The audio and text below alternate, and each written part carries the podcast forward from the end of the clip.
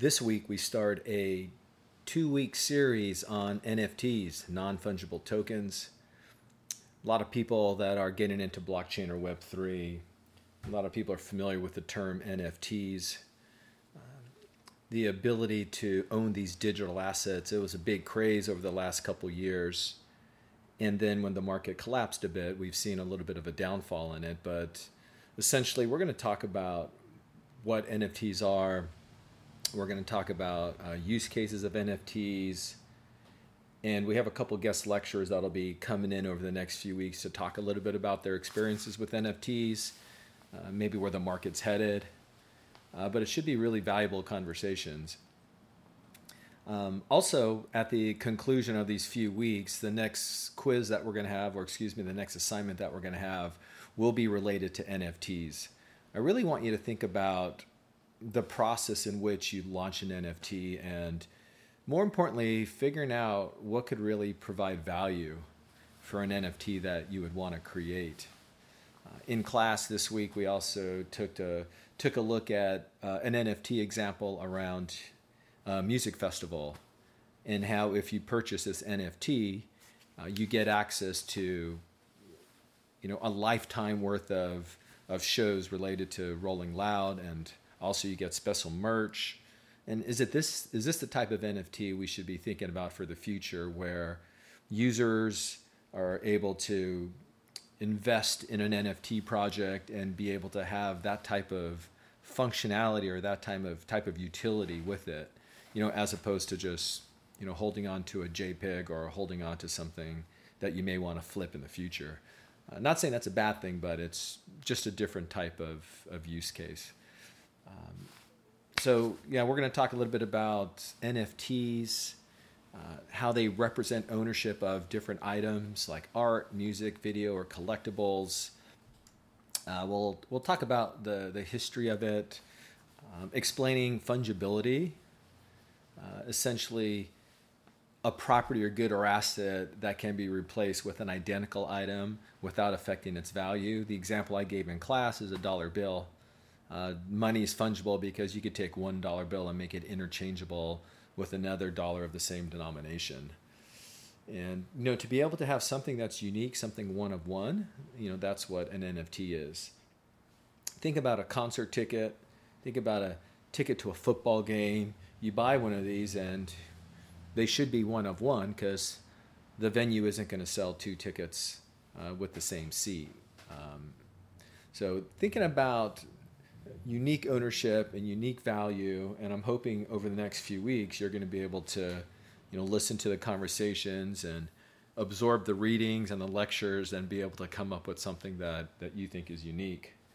Um, in uh, you know tonight's class we had uh, Tiff or Tiffany Huang, who's from Magic Eden. And we also had um, from MonkeDAO, we have the CEO who goes by Nom. But I think that was a really cool conversation tonight. It was interesting to to kind of hear from Tiff because she's she's representing Magic Eden, which is a massive marketplace. It was thriving on Solana when the Solana when the Sol coin was where it was at its high, 200 something. And the market was thriving when NFTs were thriving. Uh, Magic Eden was definitely uh, one of the bigger players just behind uh, OpenSea.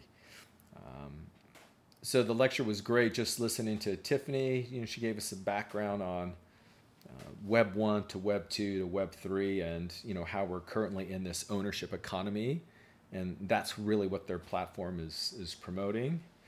Um, another thing that I thought was interesting in, in class is just talking about royalties and the ability for an NFT, since it's on within a smart contract, the ability for an NFT to to have that royalty logic built in so owners are going to be able to you know retain a royalty uh, every time an NFT changes hands.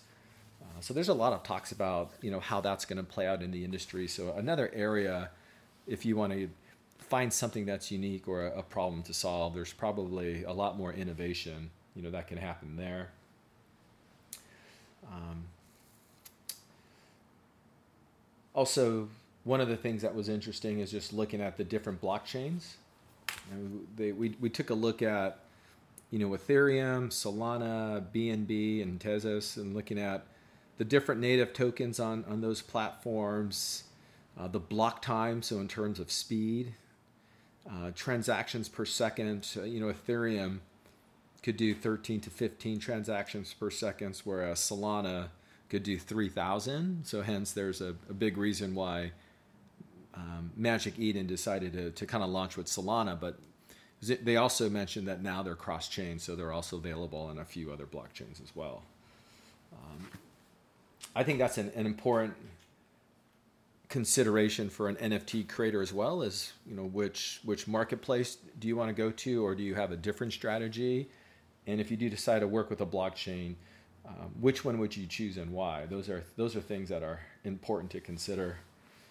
Um, in terms of some some sales data we, we learned that if you take a look at last year at the same time sales volume of NFTs were were pretty large over three billion dollars in, in you know February of 22, and if you look at it today, uh, it's at about you know 39, 40 million. So basically like 10x smaller than than what it was a year ago. But again, in the in bear markets and in this current crypto winter, it, it's kind of expected, and you know we just need to think about holding on to some of these assets and, uh, and watching the, the markets go up. But it was it was great to see that there's still a lot of big brands that are getting in the space. A lot of people think that this is the time to start building and start start the time to really start focusing on uh, creating really unique content. We know that uh, in terms of membership programs, Nike and Adidas, you know, we learned that they have some big memberships that are happening right now on the ticketing side, Coachella, Ticketmaster, um, on redeemables, Prada, Dolce and Gabbana, Tiff mentioned as well in our in our talk uh, earlier tonight. Uh, Tiffany has some stuff going on as well, and of course on collectibles, we know what the NBA had a massive hit with uh, what they worked on uh, a couple years back. Time, Budweiser, all these different brands are are starting to to kind of build some value and, and invest in this space. And and really, we, we kind of feel like it's it's only the beginning.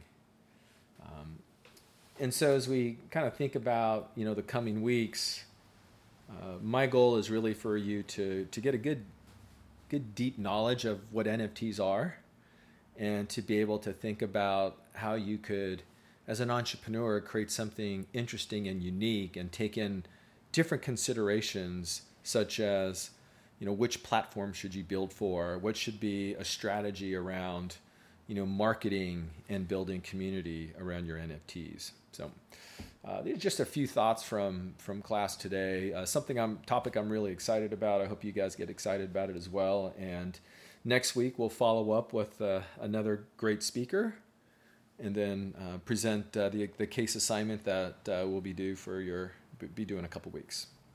All right, we will tune out now and talk to you soon.